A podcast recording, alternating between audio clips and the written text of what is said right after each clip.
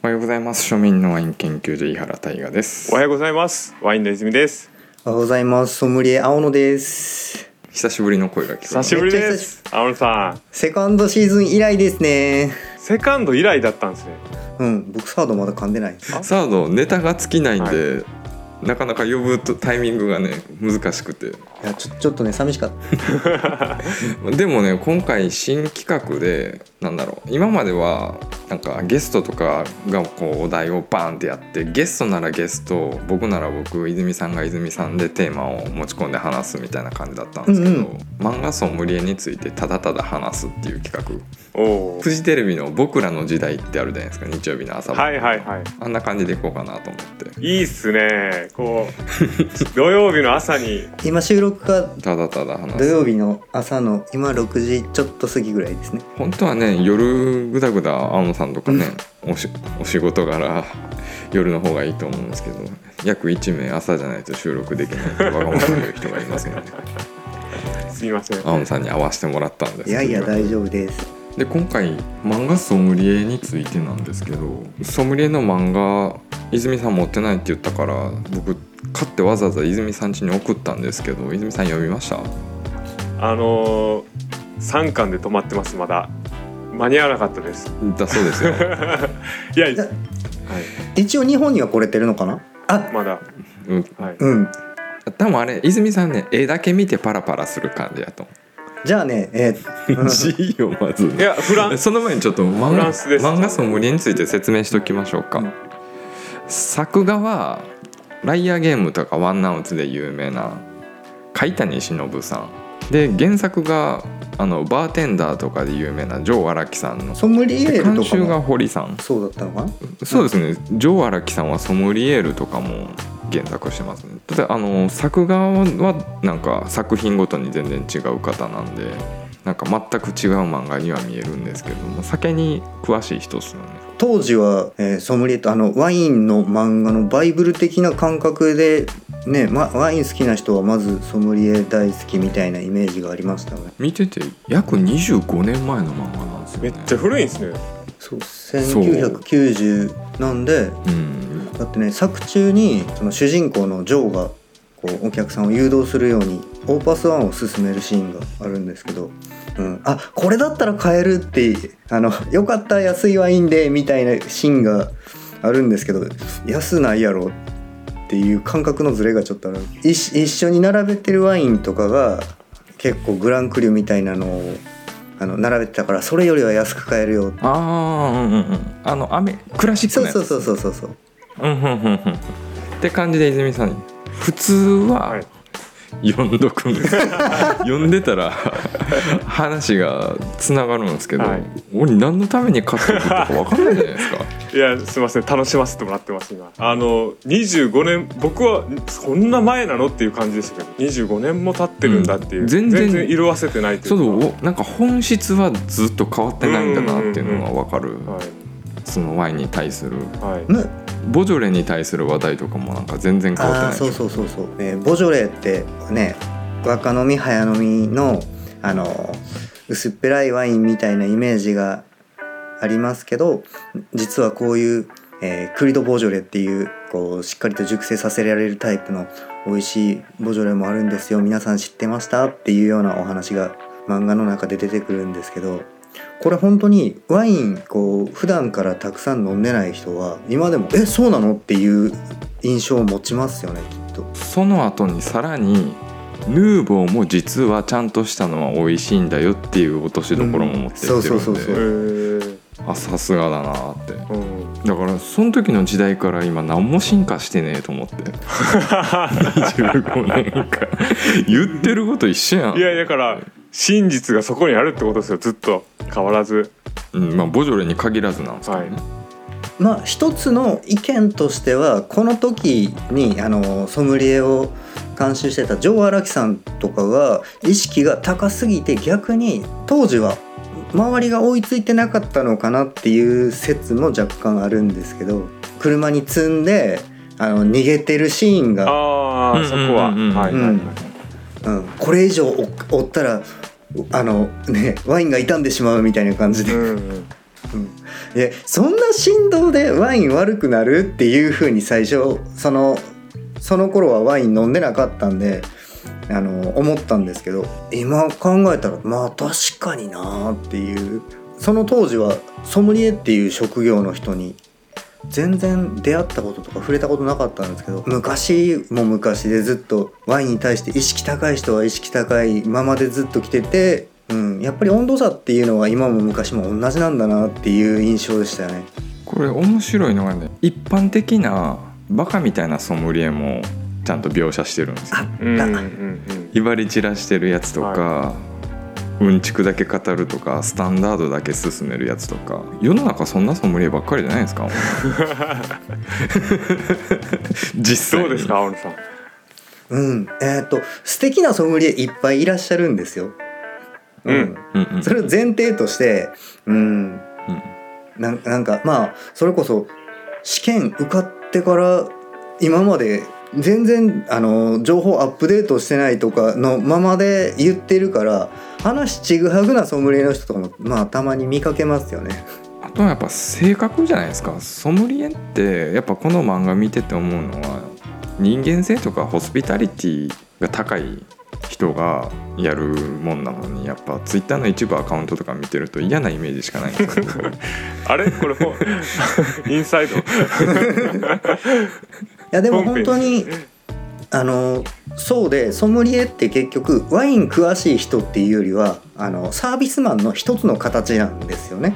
ううん。ん、だからあのワイン楽しんでもらいたいっていうこう気持ちを持っている人がソムリエやるのが本来の形だと思うんですけどお客さんが自分より持ってる知識高そうだなって思ったらムッとして嫌な顔するような感じのソムリエとか、えーもうじゃあじゃあ好きなの飲んでくれたらいいじゃないですかみたいな感じの人もいるにはいましたね。俺そんな人しか会ったことない。そんなことい。やリアルですよ。そうそんなことない。逆に所長が言うそんな人あんま会ったことないですけどね僕も。あんまりやったことない。結構みんないい人ばっかですけどねソムリエさん。まあ、いずえ泉君あそうか。レストランとか行って最近はまあレストラン最近は行けてないですよね、師匠なんかソムリエ亭の樋口ソムリエなんかも僕は行ってすごくああ尊敬するソムリエさんってこんな感じだってすっごくこう距離も近いしあのこう知識も僕たちのために教えてくれるしっていう感じでワインを楽しむためのソムリエさんってこうだなって思ったイメージがありましたけど。青野さんってじゃあこの少なからずちょっとこう漫画に影響されてる部分もあるんですか？めっちゃありますよ。へえうん、あんこれを見なりたい。てこんな風になりたいっていう。こういうビジョンがありましたからあのだからなんか気取った敷居を高くしてる感じになるべくしたくないっていう意識はありますね。でもスマートにしたいっていうそその落としどころをいつも考えてる感じですよ。下手にこの漫画ソムリエ読んだせいで店に行った時のハードルが上がる。あ全員上荒木と思っていくから、はいそうです。い、や読んどけよみたいな。なるほど。ズボンのシワ見てよ。行く側としてはそっちの目線が入っちゃうってことですよね。そうそうそう。もう皿冷たいし地点でアウトもうグラスあったかい時点でもうアウト いや嫌な客やないやあの嫌ない客でも描写されますよそれ。にね日が差し込んでるじゃないのっていうグラス交換してそうそうそう。そうって言って。下手ななんかそういう知識身につけるとハードル上がっちゃいますよ、うん。全員が全員青野さんだったらいいんですけどいやねねあの見るところがポイントがこっちが先回りして分かっちゃうっていうところがある。そういうホスピタリティもありながらめっちゃ強いじゃないですかなんか。あとバックグラウンドもしっかりしてますよ。そのあたり泉さんオチまで読んでなはいいですよねはいはいはい。そっちも含めるとまたさらにかっこよさが、うん。御曹司なんですよ。あそうなんですね。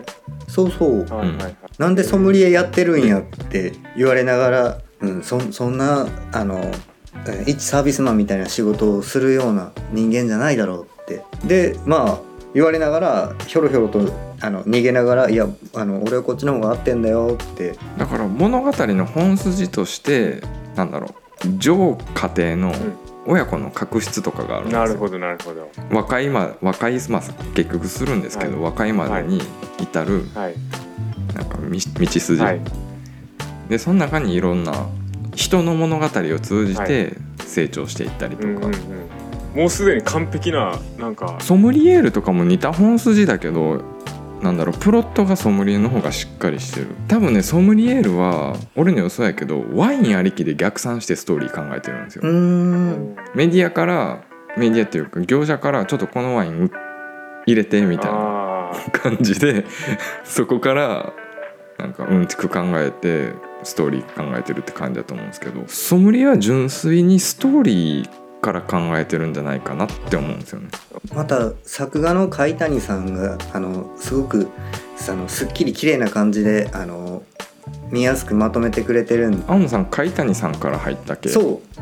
それでもソムリエから入ったけあの海谷忍さんから入ってだからカメレオンジェイルとかも呼んでるんですけどね。そっからソムリエ行って、えっと緑山ポリスギャングっていう、えージャンプの漫画がすごく面白かったんでああれの人だと思ってソムリエ読んで 全然知ら僕はん。マイナーすぎでしょ。え漫画詳しい所長でもわかんないですね。いやあれあれはだってあの古すぎるしちょっと藤崎龍好きな人がサイコプラス読んでるみたいな話をしてるんで。全然わかんないです。刺さる人には今のフレーズがわかるんですけど、方針演技読む前に「サイコプラス」っていう漫画読んで「えそれ知ってる知らない?」っていう話なんですけど。全然知らない。ですたでも海谷さんの絵って好き嫌い分かれません。僕初めすごい受け入れられんかったですね。その線が細いのが逆にう劇画風が好きなんで好み的に。ジョジョとか「キングダム」みたいなやつとか。なんだろうあでも今は全然好きですよ。うんうん。ほんとその線の細さっていうのに好みが分かれるんじゃないかなって思うんですよ。僕結構イラストとか描いたりするんであのどあほんまだ。どこまで青野さんのイラスト風。あれねどこまで線を減らせるかっていうのは海谷さんがめっちゃ上手なんですよ。線減らしてるのに効果的にこの1本入れるだけでめっちゃその表情とかあの印象がすごく特徴的に描けるっていうところは結構真似しましたね。だから似てる。いや似てるわそう言われれば。泉さんは今回話今んとこついてこれてないですけこれてますどよ。はい。自分が話せる範囲でどんな感想やったかちょっと教えてもらっていやまずジョーかっこよすぎっていう感じから入って。いやなんか僕はどっちかって言ったらあのこの漫画知らなかったのであの神の雫だったんですよ最初。あワインの漫画といえば。ワインの漫画といえば神の雫から入ってたので。であの今回ソムリエ読んでみてえ正直なんかこうストーリーとしてこっちの方が僕は好きなのザ本当のなんかこうソムリエをこう憧れのソムリエをこう。え神の雫好きとかってよく言ってるけど、前回読んだんですか？前回 神の雫は前回読みましたえマリアージュも？マリアージュは読んでないです。あそこまで。あそうかマリアージュも完結したんですよね。出たんですよね、うん、いや俺俺もねマリアージュ途中で止まってる。おおか買ってるのに読んでないってことはそういうことなんですよ。お手が進まないんですね。結局面白い漫画って手が止まらないんですよ。うんそうですよね。今。だから泉さん3巻で止まってるっていう事実が。止まったわけじゃないんですよ見たいですだから今も。いやマジで見たい漫画止まらんっすよね小野さん。うん、これだからえっ、と、えー泉くんが読んでる3巻までだったら、えー、とフランスのパリでしあの働いててあフランスですね。はい。そう。あの所長気づいてました。あのフランスで働いてた時のレストランの名前がモンソーで山っていう意味なんですけどあの日本に来て東京のレストランがラメール海なんです。あのメールっていうのが海っていう意味なんであのボルドーのアントルドメーヌとかも。あれは青野さん好きなエピソードとかは？えっ、とさっき話してたあのオーパスワンの話もそうですし僕好きなのが、えー、と近づきやすいワインになってますけどあのカッシェロ・デル・ディアブロっていう悪魔のセラーの話泥棒がワインを飲みに来てニュースになってた泥棒だよって言うんだけどえでもお店に来てる人は誰であろうと分け隔てなくサービス、えでもじゃああの人はまた泥棒するんでしょうねって「いやもう彼はやらないよ」って言って「なんでですか?」って勧めたワインがあの、ね、酒泥棒のためあのを懲らしめるために作ったあの悪魔のセラーっていう名前のワインでって。これ今となってはものすごく有名になったワインなんで。コンチャイトロ社が出してるやつでカッシェルデルは売ってますよね。そうそうあのエチケットの上の方にちょっとかあのこうコミカルな悪魔のマークがついてるんですよね。耳がピンと立ってる。ファミマも売ってる。ファミマうん。こローソン？この間多分ファミマに行ったらカベルネ・ソービニオンかレッドブレンドかが置いてあるなと思いながら1,000円台前半ぐらいでありますよね。スーパーでも大体置いてますもんね。今日結構置いてますいやそんな好きなエピソードっていうのはないんですけどただ理念的にそのソムリエの過剰表現に対しての警戒とかを促してたりとかそのコメントを言おうとしすぎる傾向はダメだみたいなのとか。あの例えば、えー産地の話をして「えあのえお前はフランスに行ったあのその産地に行ったことがあるのか?」って言って「いや行ったことないですよ」って「じゃあなんでそんな話をするんだい?」って言ったら「えでもワインの説明をする時に産地の説明をするのは通例ですから」みたいな感じの表現をして「いやそうあのそうじゃないだろう」って「お前はお客さん見てないじゃないか」っていうようなシーンがあるんですけどでも結局それってワインの説明をする時に産地の説明をする理由を分かってないじゃないかソムリエってのはっていうそのいわゆる一つのソムリエっていう種類のあの人間に対してのそのアンチテーゼが書かれてるんですけど。そうそうそうそうそう、うん。だからそうソムリエに対しての警告文っていうのがひしひしにいろんなとこにうん散りばってるんですよね、うんとあとワインに対してのやっぱりリスペクトも感じますようね、ん。そうワインをすごく慈しんでるというか大事にしているなっていうのが作中すごくうん。こ感じますね、しかも消費者側からの視点もやっぱりあるから、うん。え所長ってこれこれどれぐらいで読んだんですか？中学生ぐらいの時にはその連載してる時は知ってたけど知ってたんです読んで面白いのはワイン知らんとやっぱ入ってこんすよいや絶対そうですよねこれは。最初それこそ泉さんみたいにピラピラってストーリーのはい。本質だけ見てあそう。G も飛ばして ワインの構築とかも全部飛ばして読んでたりして、はいはい。うんピラピラって見てたけど今ある程度知識が入ってる中で見たらいろんなことが拾える。小ネタとかが。だから今は面白いと思うけど。初めて見た時とかはレストランあの高級なレストランに行ってお料理注文してワイン飲んでみたいなことをやったことがなかった時だったのでとにかくこういいお食事をいただいていいワインを飲んでっていうのにこれで僕は憧れを抱いた部分があってそれのね提供側になるんだったらこういう風に感じさせてヒーローモデルなんですよね僕にとっての。え青野さん何年前に読んだんです最初？僕えっ、とね二十歳ぐらいの時じゃないかな初めて読んだの。でも実際漫画も読んでも忘れますもんね。いや、うん。ほんとほんと何度も読み返してもあのあそういえばこんなところあったっていう風に思い返したりするところがあって、しね、新鮮な気持ちであのもう読んでるからいいやっていうんじゃなくてまた開きたくなるんですよねソムリエは。そうそうそうそう。僕も打って買って打って買って打って買ってってして今回も読んですぐ売ろうと思ったけどこれ残すべきかなと思って。だから電子版で買い直そうかと思ってます。変わらないってことですね。これやっぱりワインのこそうそうなんか普遍的な漫画ですね。なんかいろいろ思い返したいというか。うん。今多分普通にワイン飲んで楽しんでる人が読んでも面白いんじゃないのかな。泉くんも。う面白い。えどうなんですか？このポッドキャストリスナーはもう大体は見てるだろうという感覚ですか？所長の中でいや漫画見る人と見ない人で分かれててその漫画見る人自体が総人口の何割いるのかっていうところなんですよね。意外とみんな見てない見てないんちゃうか。だって泉さんからしたらさワイン知ってる人はみんな神の雫知ってるみたいな体でしょ。いやそんなことああまあそまあそうそうですね。